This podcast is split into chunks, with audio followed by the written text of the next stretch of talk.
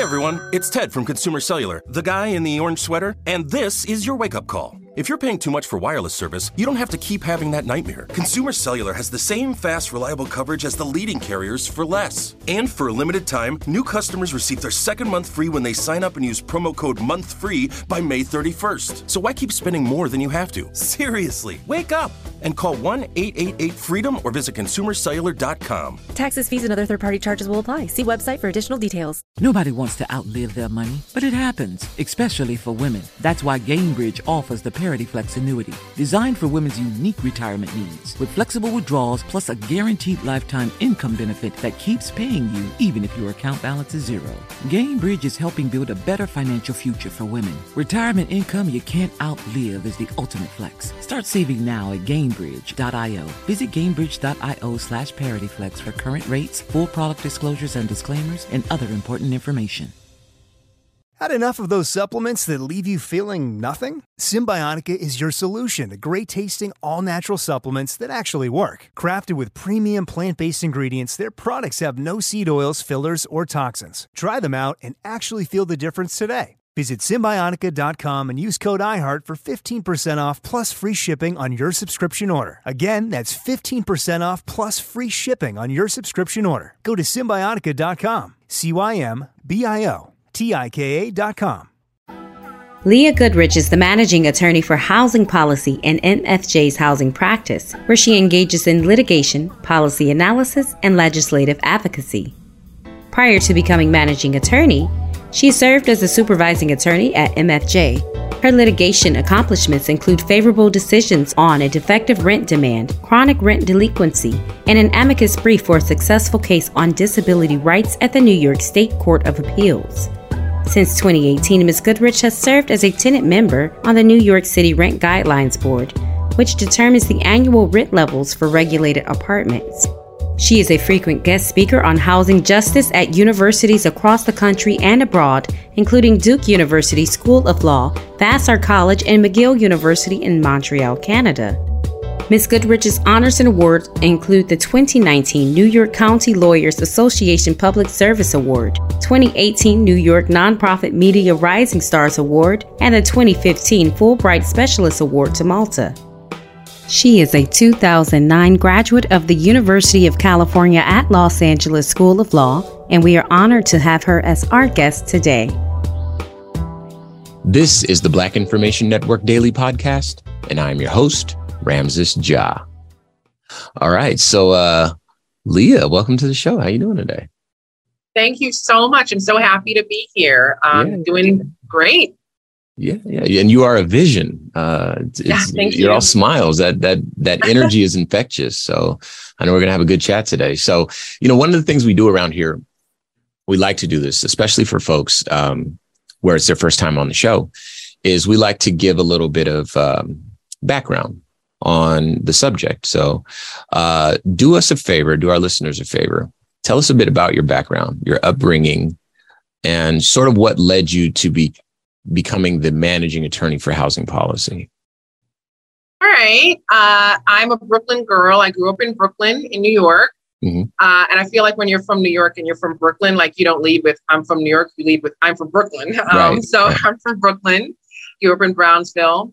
And uh, I, you know, grew up in what is considered uh, a state regulated housing. It's called a Mitchell-Lama co-op.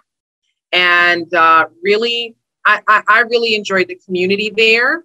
And then when I got older, I always knew that I wanted to be a lawyer.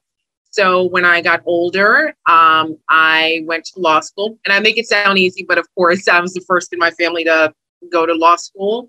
Mm-hmm. And when I went to law school, which was at U C L A, I was there for three years and came back. In that three-year time period, the rents had jumped so high that for me, it became, that was the first time for me that it became very clear that we're in a housing crisis.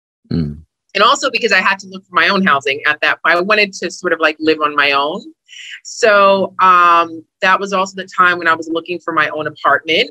Mm-hmm. And uh, I ended up starting a project at Medgar Evers College for, and did that for a couple of years to help nonprofit entrepreneurs. And then after um, a couple of years, I started working as a tenants' rights attorney at a local nonprofit legal service provider.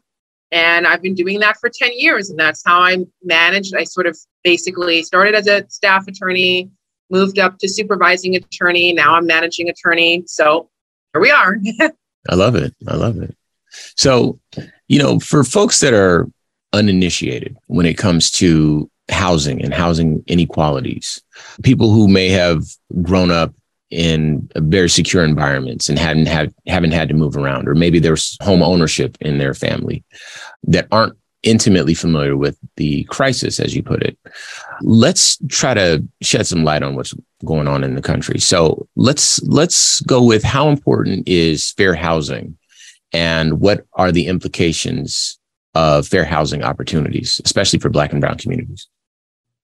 Okay, so housing in of itself is such a huge beast. Mm-hmm. There is, you know, one angle of it is fair housing, which deals with anti-discrimination laws. Like, for example, um, if you are trying to rent uh, an apartment or buy a home and the obstruction there, they're not, they're refusing that to you on account of your race, that's a fair housing issue. Okay. And then there's another part of the housing beast, which is just housing affordability. Um, and, and, and, you know, obviously, and I will talk a bit, you know, there, there's a disproportionate amount of um, evictions when it comes to Black and Brown communities. I figured, um, yeah.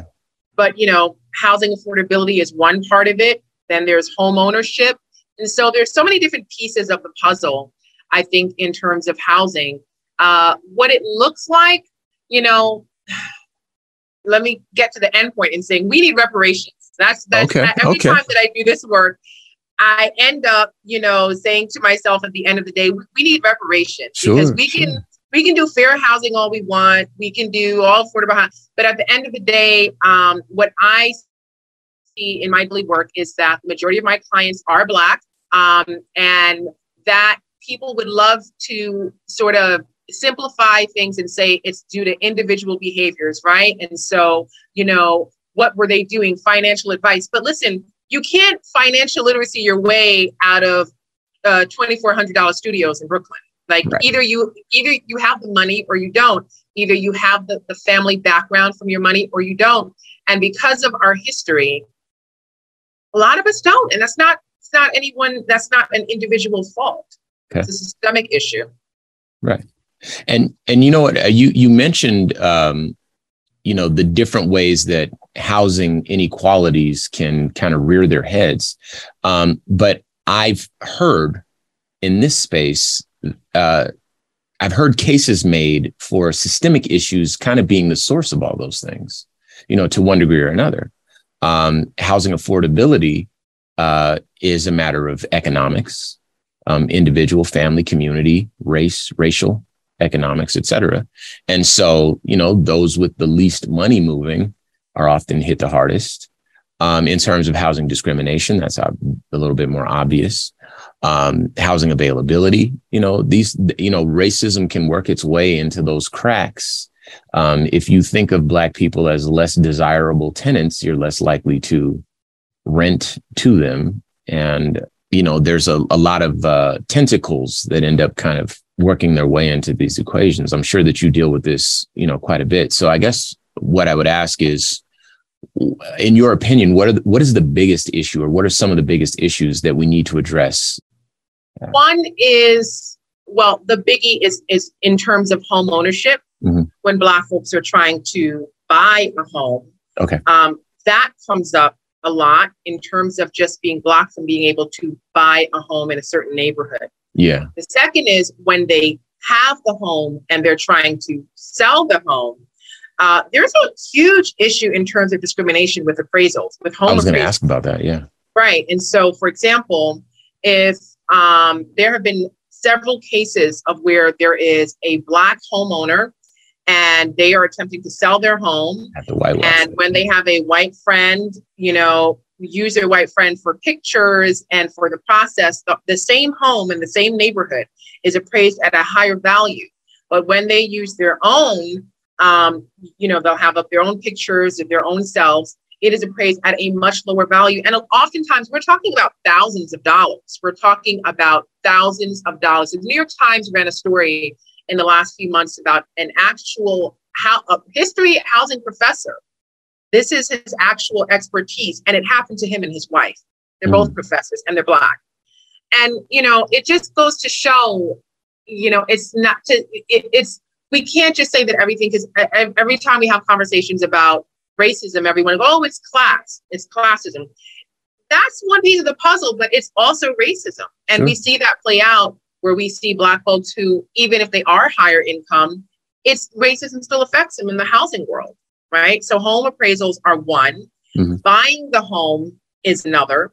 Um, the other thing that plays out often, and it's, it, it you know, in terms of being a tenant, there is much less empathy, and there always has been for Black tenants. And so, for example, this is, you know, if you walk in any New York City housing court, you are going to see the majority of Black and brown people.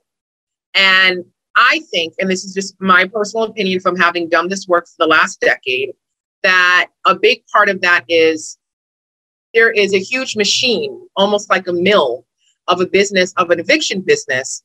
And some of it is not wanting to wait and work things out um, informally that many small landlords or, you know, larger landlords have the capacity to do, but sort of just taking it to court. Literally one month or half a month, and they're just like, they've started the, the eviction process. So I'm not talking about people who owe months of rent, but literally just starting the process almost immediately. Um, there are other types of eviction cases, such as nuisance. Uh, I have seen a lot of this play out in eviction cases that I'm describing, where it's not about whether the rent is owed, but you know, it's about whether they have breached the lease or not. And nuisance is a big part of that. And some of these things are very racially coded. You know, they're like, oh, you know, uh, you have too many kids, they're running around. Um, and I personally don't feel like a lot of these cases would come up, especially in the same fashion, if the tenant was white. Uh, I had a case that involved domestic violence. My client was a D V survivor, and her partner had physically assaulted her, didn't live with her. The landlord started a case against her to evict her because the landlord said, you know what, um, you're bringing in, it's your fault. You're bringing in um, this, you know, this noise that's going on. He called the noise with the with with the partner actually wow. assaulting her. Right. And so there's actually A C L U, just to sum up, uh, led a huge federal case about this, challenging because this mostly happens to Black and brown women, where they're trying to evict them based on D V, domestic violence, claiming that they're bringing in, that they're the ones bringing in, they're the cause, they're bringing in all of this commotion, and the commotion being that they're actually being assaulted by their partner. That's a, that's a huge example of where on the face of it, if you looked at it, race is not mentioned, but race is the big elephant in the room. And it is a lot of it to say, you know, it goes back to, we feel like you are, this behavior is dysfunctional, Black dysfunctionality, and therefore you are not entitled to housing. That shows up a lot in the work. This show is sponsored by BetterHelp. People don't always realize just how much their negative thoughts and experiences stick with them and weigh them down. You may find your brain constantly running through a highlight reel of bad moments. That comment your friend made last week that hurt your feelings, that frustrating thing your mom does, or that silly thing you said in a meeting. Maybe it's time to get it all off your chest. Whether it's a tiny annoyance or something much bigger, talking about it can give you some relief and lead you to a potential solution. That's where therapy comes in. It's a safe space to share whatever's weighing you down and learn to process it so your internal highlight reel can focus on the good stuff. And BetterHelp offers affordable online therapy on a schedule that works for you. Connect with a licensed therapist by text, phone, or video call. Start the process in minutes and switch therapist anytime. Let it out with BetterHelp. Visit BetterHelp.com slash BIN today to get ten percent off your first month. That's BetterHelp, H E L P dot com slash BIN. Like many of us, you might think identity theft will never happen to you. But consider this. There's a new identity theft victim every three seconds in the U S. That's over fifteen million people by the end of this year, equal to the populations of New York, Los Angeles, and Chicago combined. Even worse, identity theft victims often don't even know they're victims. That's why LifeLock Identity Theft Protection alerts you to identity threats, even the ones that don't show up on a credit report, like data breaches, fraudulent bank transactions, loan and credit card applications, and crimes committed in your name. If your identity is stolen, your own dedicated LifeLock U S based restoration specialist will work to fix it. LifeLock protects you in ways that you simply can't on your own. Join now and save up to twenty-five percent your first year at LifeLock.com slash news. That's LifeLock.com slash news to save up to twenty-five percent. Identity theft protection starts here. Hey everyone, it's Ted from Consumer Cellular, the guy in the orange sweater, and this is your wake-up call. If you're paying too much for wireless service, you don't have to keep having that nightmare. Consumer Cellular has the same fast, reliable coverage as the leading carriers for less. And for a limited time, new customers receive their second month free when they sign up and use promo code MONTHFREE by May thirty-first. So why keep spending more than you have to? Seriously, wake up and call one eight eight eight FREEDOM or visit consumer cellular dot com. Taxes, fees, and other third-party charges will apply. See website for additional details. We are here today with Leah Goodrich, the Managing Attorney for Housing Policy in M F J's Housing Practice. In New York, the housing, the housing market, the way of life, the, the structures are very different from many other parts of the country. So what can other less densely populated cities and states learn from your work in New York City? The first lesson is to have rent stabilization. There are only a handful of states that have rent regulation. And what that means is that the landlord will be prohibited from increasing the rent to whatever amount that they want. And yeah. so if I'm a landlord, and this is all fictional, and, and your rent is twelve hundred dollars, and then it's time to renew your lease, and I want to just renew it to two thousand dollars. If there was rent stabilization, that would prevent that and say, oh, no, you're only allowed to increase it by five percent, two percent. Um, the vast majority of states don't have rent regulation. And so what's going on now is that people, their landlords are in- increasing rent, and then people are getting evicted, and they often don't have any other place to go. And so that is a huge um, mechanism to be able to prevent evictions and keep people in their homes. Mm. So how about this? Uh, I know that you work with the Community Economic Development Project at Medgar Evers College. So tell us about that, um, because I'm sure that we can get a little bit more insight into um, what's going sure, on. Yeah. I mean, years ago, um, the project, unfortunately, is no longer um, operating. But years ago, I worked at Medgar Evers College. This was when I actually just Uh, graduated from law school. Okay. And uh, I started off by represent, or not, I shouldn't say representing, but a lot of people wanted to start. Um, by the way, Medgar Evers is one of the few city colleges in New York that um, is predominantly Black. Okay. Hence the name. And so um, most of the students were also Black or people of color, and they wanted to start nonprofits or small businesses in their community. So that looks like barbershops, that looks like daycares, that looks like youth centers. But at the end of the day, a nonprofit, you need a board. You you know, you can't you you can try to just start it, but it's actually very difficult.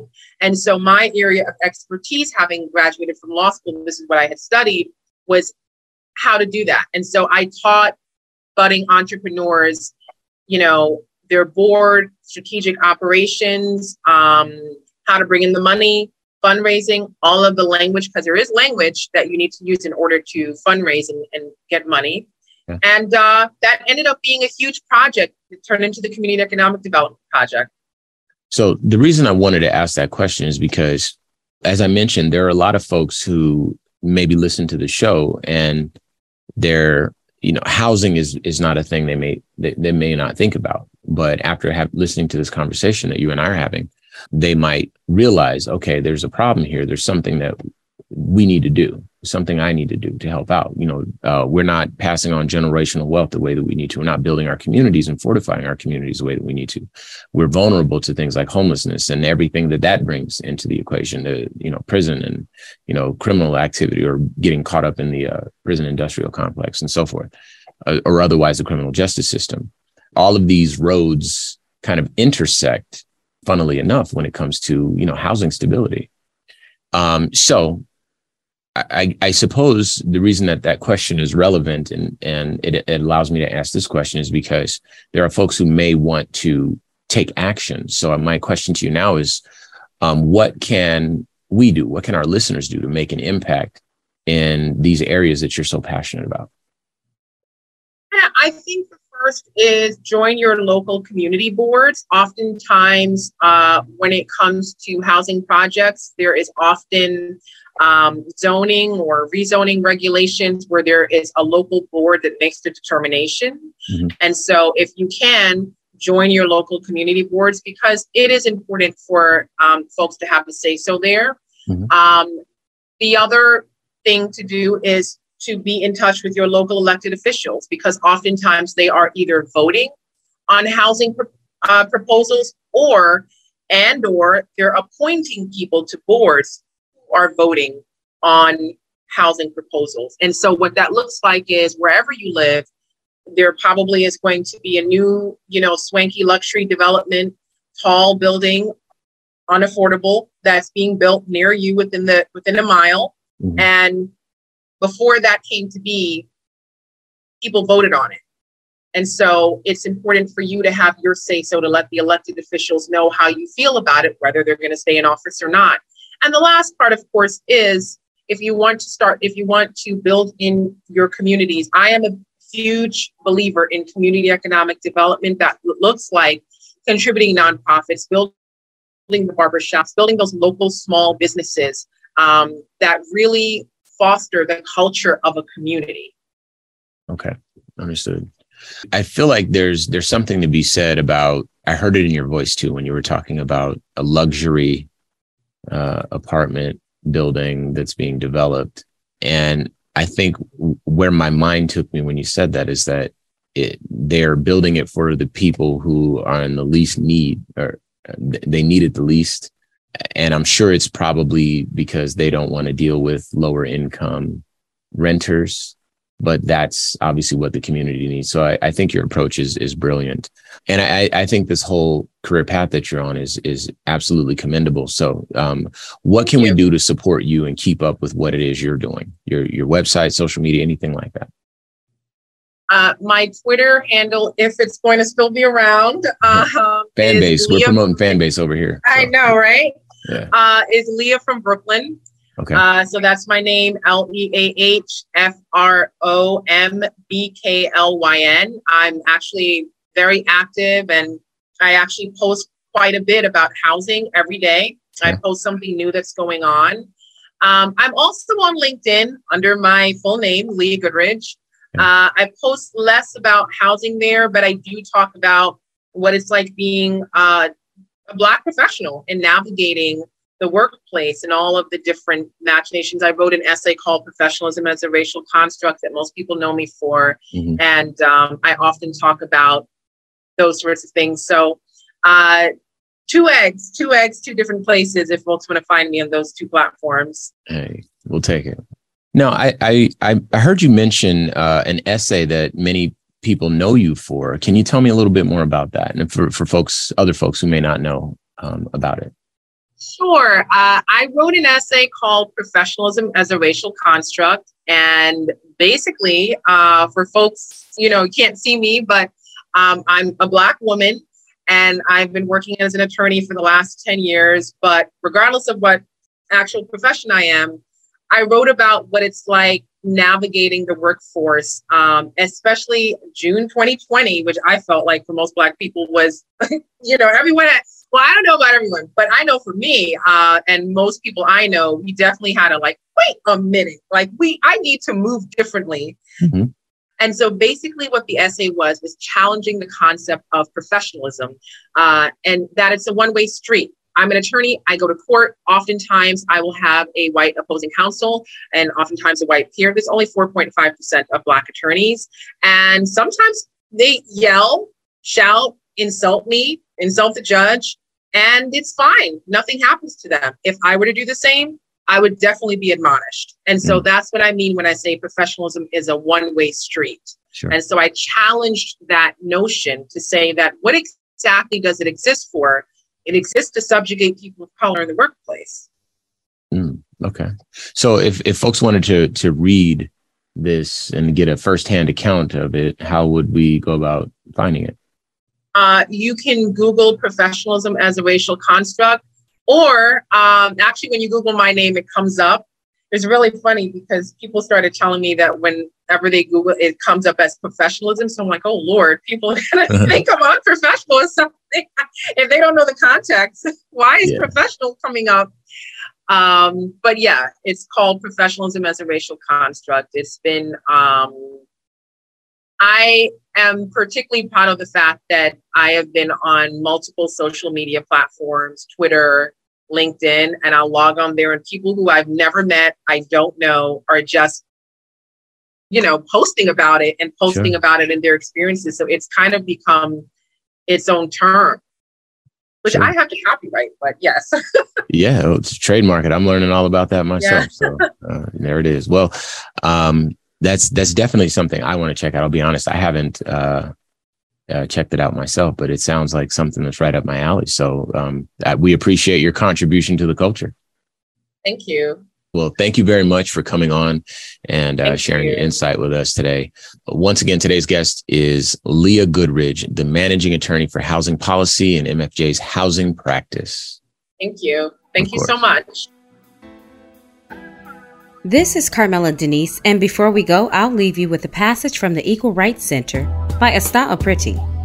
While most people are aware of Doctor Martin Luther King Junior as a civil rights movement leader, fewer are familiar with the role he played in the fair housing movement. During the early twentieth century, Black Americans were systematically deprived of sufficient, quality housing because they were routinely and openly excluded from living in certain areas. Discrimination, intimidation, exclusion, and even violence segregated and regulated Black people to low-income areas with poor quality housing. While progress has definitely been made, we still have a long road ahead. However, through efforts of people like Leah Goodrich and the support of people like you, we undoubtedly will make it to the promised land. This has been a production of the Black Information Network. Today's show was produced by Chris Thompson. Have some thoughts you'd like to share? Use the red microphone talkback feature on the iHeartRadio app. While you're there, be sure to hit subscribe and download all of our episodes. Be sure to follow our host, Ramses Jha, on all social media. And join us tomorrow as we share our news with our voice from our perspective, right here on the Black Information Network Daily Podcast. This show is sponsored by BetterHelp. It's a simple truth. No matter who you are, mental health challenges can affect you, and how you manage them can make all the difference. That's why everyone should have access to mental health support that meets them where they are and helps them get through. BetterHelp provides online therapy on your schedule. It's flexible, simple to use, and more affordable than in-person therapy. Connect with a licensed therapist selected just for you. Learn more at better help dot com. That's better help dot com. Nobody wants to outlive their money, but it happens, especially for women. That's why Gainbridge offers the ParityFlex annuity, designed for women's unique retirement needs, with flexible withdrawals plus a guaranteed lifetime income benefit that keeps paying you even if your account balance is zero. Gainbridge is helping build a better financial future for women. Retirement income you can't outlive is the ultimate flex. Start saving now at gainbridge dot io. Visit gainbridge dot io slash ParityFlex for current rates, full product disclosures and disclaimers, and other important information.